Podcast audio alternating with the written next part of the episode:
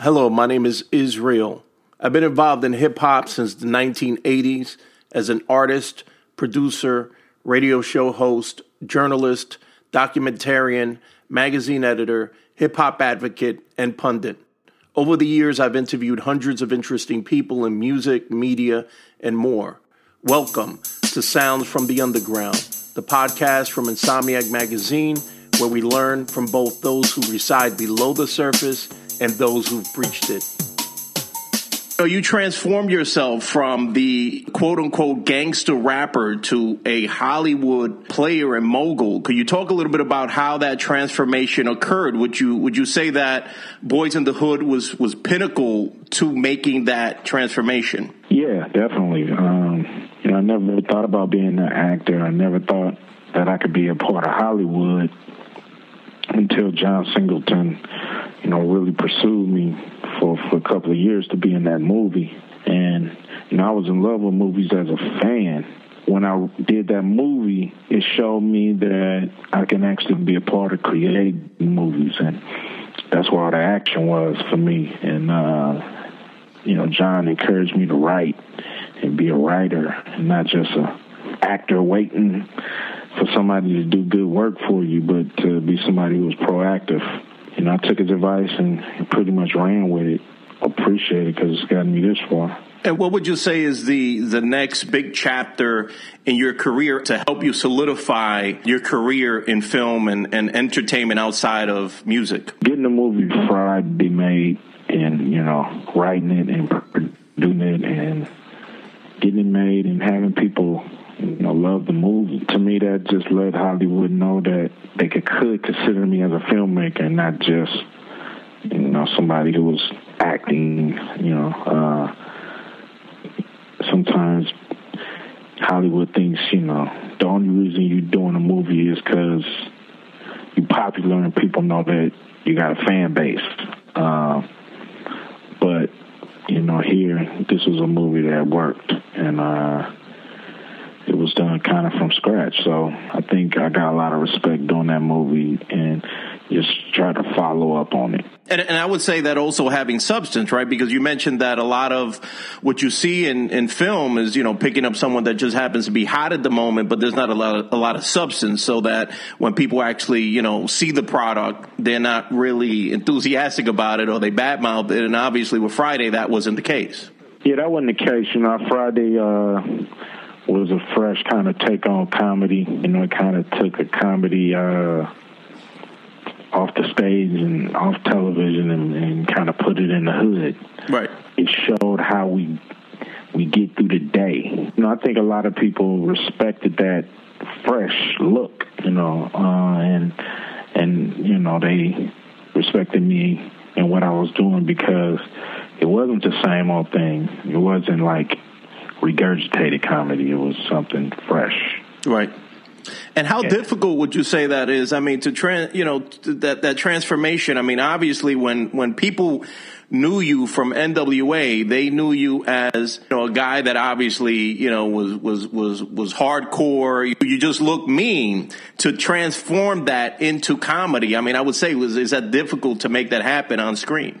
Nah, you know, because you know I, I feel like I got a sense of humor and timing and you know our music is kind of dark comedy in a lot of ways you know if you listen to the rhymes and so you know it's just kind of like the opportunity. Right. You know it was just you know i needed the opportunity and got it and it kind of ran with it. Would you consider that being a taking a risk? Oh yeah. Oh yeah definitely took a risk um, because you know, people didn't want that from me. Right. I mean, people wanted me to stay as Doughboy. Right. Uh, keep it hardcore. Um, but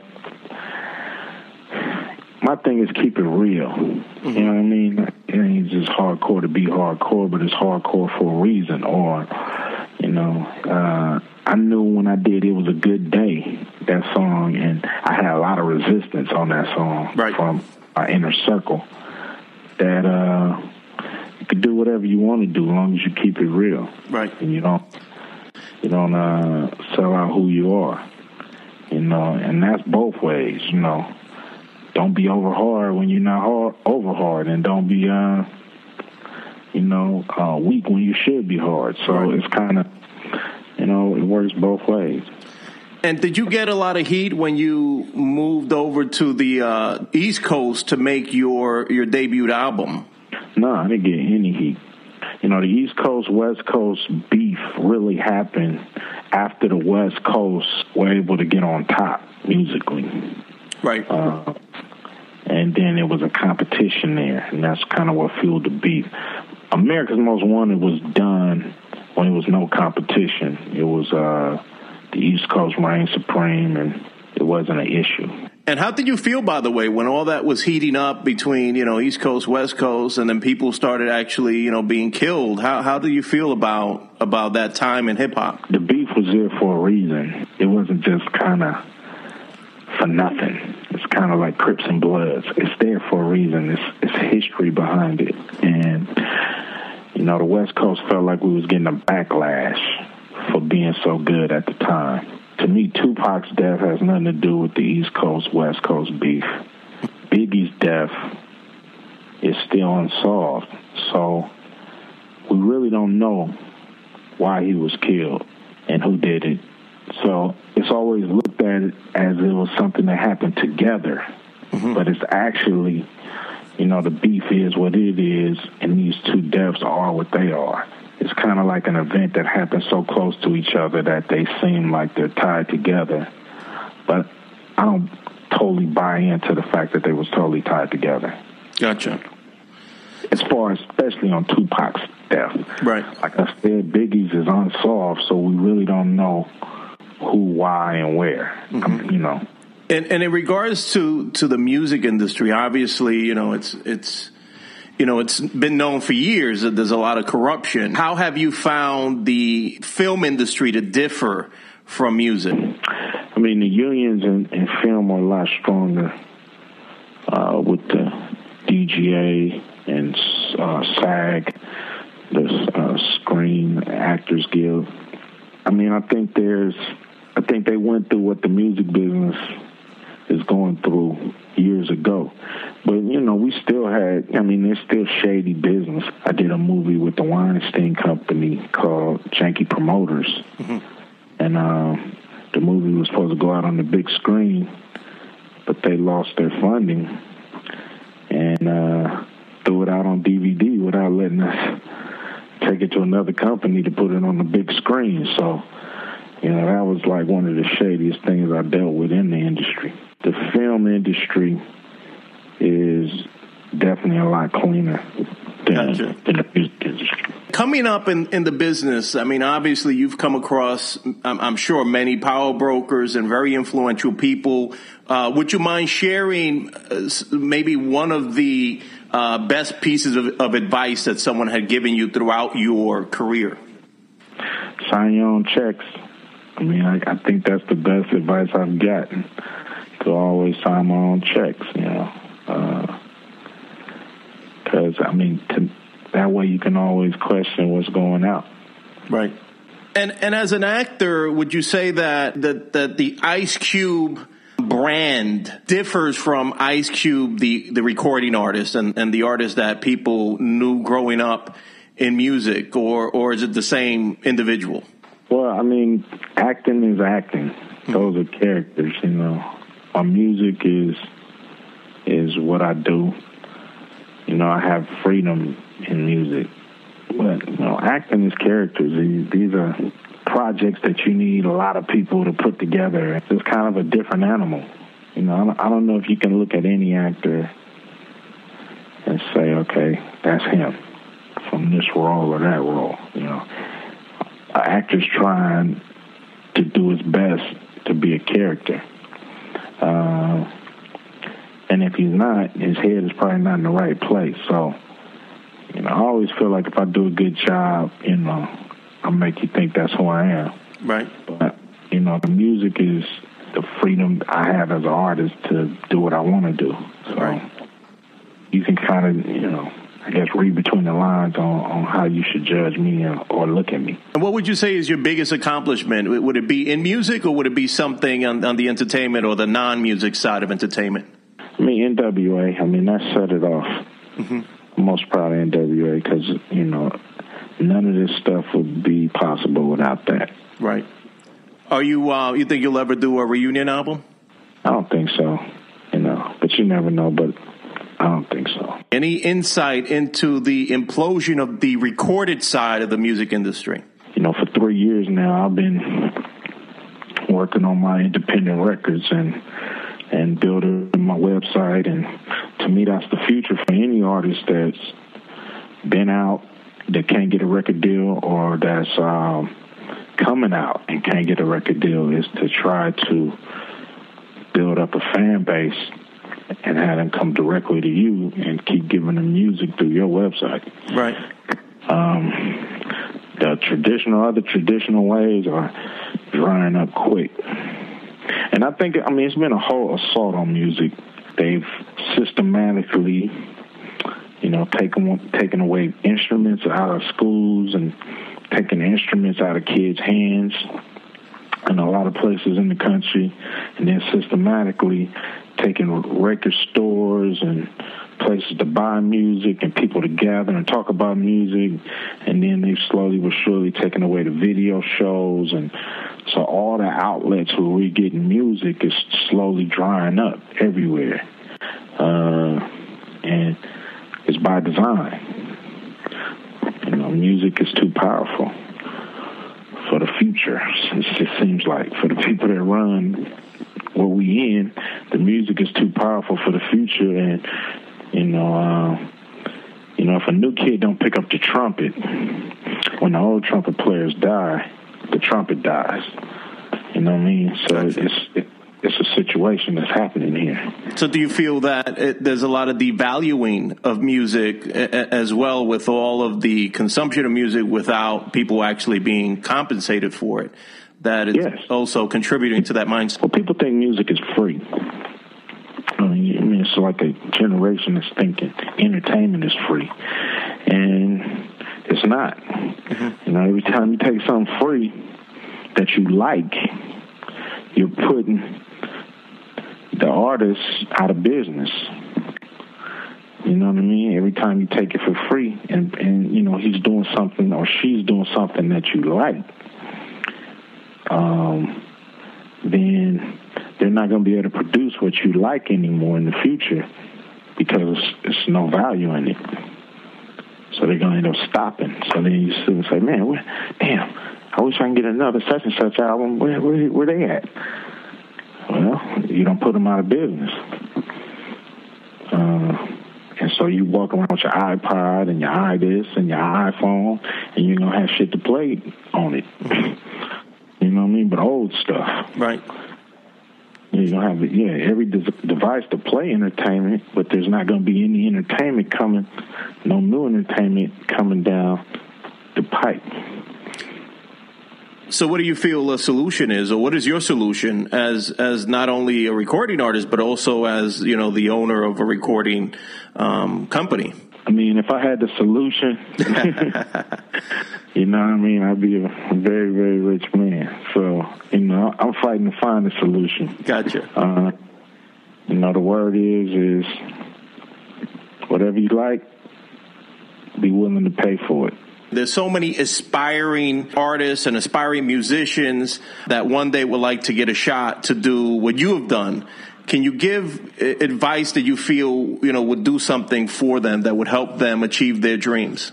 There's no magic pill to go from from, you know, where you are to being successful in entertainment. But what you can do is you have to turn on the people around you first. You know, you have to instead of thinking, you know, large, just just think small for a minute. If if your music or your art or whatever you're doing, your acting can't energize your family, your friends, your neighborhood, the people to start speaking on your behalf on your talent, then it's hard to be a star because you gotta take for instance with NWA, we got our neighborhood energized first. Then the city start loving who we are. Then the state of California. Then it spread throughout the country, throughout the world. So I think that's where most stars, the people in their neighborhood know they're a star before they even get out there. You know, so it's kind of like you have to energize neighborhood, your city, your state, and then the country, and then the world. Gotcha. But What would you say is the biggest mistake you've made in your career, if you don't mind sharing it? Looking back too much. You know, anytime you look back too much of what you've done, you ain't concentrate on what you need to do. So, you know, I ain't saying you don't smell the roses, but you can't sit on your success. And anytime I've sat on my success, I felt like, okay, I, I lost a step. It takes me longer to get back where I need to be. So never do that. You know what I mean? Just keep working. Just keep working. Keep looking forward. Don't worry about what you did. Awesome, don't, pat, don't be too quick to pat yourself on the back. Awesome. That's uh, wonderful advice, man. And obviously, you know, you are now a seasoned actor, but it was still, I think, interesting for people to see you in a role or in a film, you know, playing opposite kids. How different was it to work in that environment? It was actually fun because, you know, we had kids that were happy to be there, ready to work. I like working with some of the kids better than the adults. uh, by having kids, you know, I can relate to them right so easy uh, and they down to, to, to do a good job. Right. You know, uh, so I used to hear complaints, but I guess we got a good batch of kids, you know, because uh, they show up on time, they know their lines, and they ready to go. Gotcha. You, know I mean? when you ask from the, from an actor, right? They're pros more than the pros, you know. Right, and and and I understood that you were you were asked to possibly do another sequel, and you decided you didn't want to, and that's how the TV show came about. What was your reasoning for not wanting to make another uh, "Are We There Yet" film? You know, artistically, I just want to go in another direction. Mm-hmm. Uh, everybody think because you do a kids movie that you don't turn into some uh, a different person or something. You know what I mean? It's like it's funny, but uh, I just want to do different I want to be uh, you know, pigeonholed in a way. And and in regards to the TV program, what was it the same reasoning for not wanting to play your character from the film that you didn't want to be pigeonholed, you didn't want to be typecast as that character? I just didn't want to like uh, be on TV every week. Mm-hmm. You know, I just didn't want to do that. Not yet. So, what's your role as executive producer? What What do you do on a day to day basis in regards to the television program? You know, more of an overseer, making sure that uh, you know it's meeting the standards of of the Cube Vision brand. Uh, you know, but we did ten episodes up front. Um, when we do ninety, I'll probably end up directing and writing and kind of doing everything I need to do to to make sure that the quality stays up. And and as far as the, the program itself, obviously, you know, it's a, it's a family friendly show. Would you say that you had certain TV shows that you grew up with, family based TV shows that you kind of wanted to model it after, or at least achieve that level of acclaim? Yeah, I mean, who wouldn't want to, you know, do what uh, the Cosby Show did, or Jeffersons, or the impact that Sanford and Son, and all these shows that we grew up with had on us, you know what I mean? Uh, but it was a different time. So, you know, my expectations is to, of course, you know, maybe not do the numbers that they did, because uh, it's just a whole different time, but to to make the impact and have people love our show, enjoy our show, you know, and, and, and watch and tune in. And, you know, that's probably as much as I can ask for uh, everything else after that is gravy. Gotcha. So yeah. so it's ten episodes, and then and then after that, they I guess decide if they want to do more. Is that how it works? Yeah, that's it. Gotcha. Have you found that one medium is more challenging than another? For example, obviously a movie, you know, you're very concentrated on it for a while and then it's done versus TV that it's ongoing. Is, is there a, a difference in the challenges that you found? You know, weekly TV is a lot more challenging than movies. Um, because you really can never rest. You have to constantly be, as long as you're shooting, be good and be on. You know, a script gets to a point before you shoot it, hopefully, that it's at a great, it's in a great position, and all you're doing is really tweaking. All you these sitcoms, we got to churn them out, keep them pumping, keep them going. So and keep the quality up. And in regards to television and the television business, obviously, you know, things have changed drastically. In many ways, there's programming that gets a lot more views after the fact on the internet. Um, do you have any insight into how how you feel it will pan out? I mean, is TV going to be the monster that you that it's always been, or do you think that you know there's room for maybe developing programming just for internet consumption? You know, there's always going to be room for TV. Uh, there's always going to be, you know, a place where the whole country can go and view the same thing at the same time. The internet, I'm pretty sure there's going to always be a niche for programming that is specifically go on the internet, you know, and it's for various reasons, maybe timing. Maybe you don't have 30 minutes, you maybe you got 15 minutes, that's great, you know, whatever. I believe a lot of advertisers will push money into internet visuals uh, because because of things like TiVo, and people can fast forward through the commercials. So now uh, instead of having a commercial about Coca Cola, we're gonna do this funny ass short. Mm-hmm. We're gonna Coke all the way through it and you gonna we know you're gonna watch that. You know what I mean? So it's kind of like uh, you know you see the advertisers wanting to get more into orig- making original things other than just commercials. Uh, so you know commercials might get longer, you know, things like that. But there are always going to be room for scripted television uh, because reality just reality TV it's it's uh it's hard to syndicate that.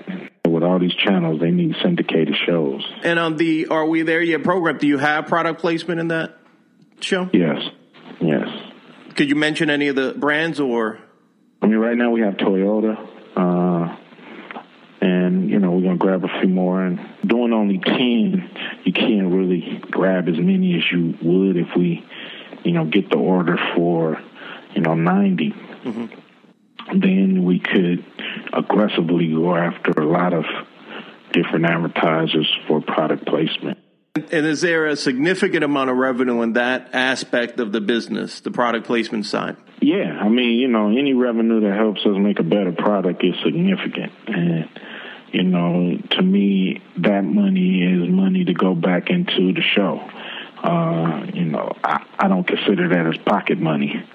So, you know, it helps us make our episodes stronger and better, and you know, uh, it helps us with our sets and our you know crew, and it, it, does help to make each episode that much better. You're owner of this, at least the TV show side, right? Yes, the movie side too, but it's a small percentage. Oh, okay, I got you. So, was it something that just happened because the opportunity arose and they wanted you to bring it to TV?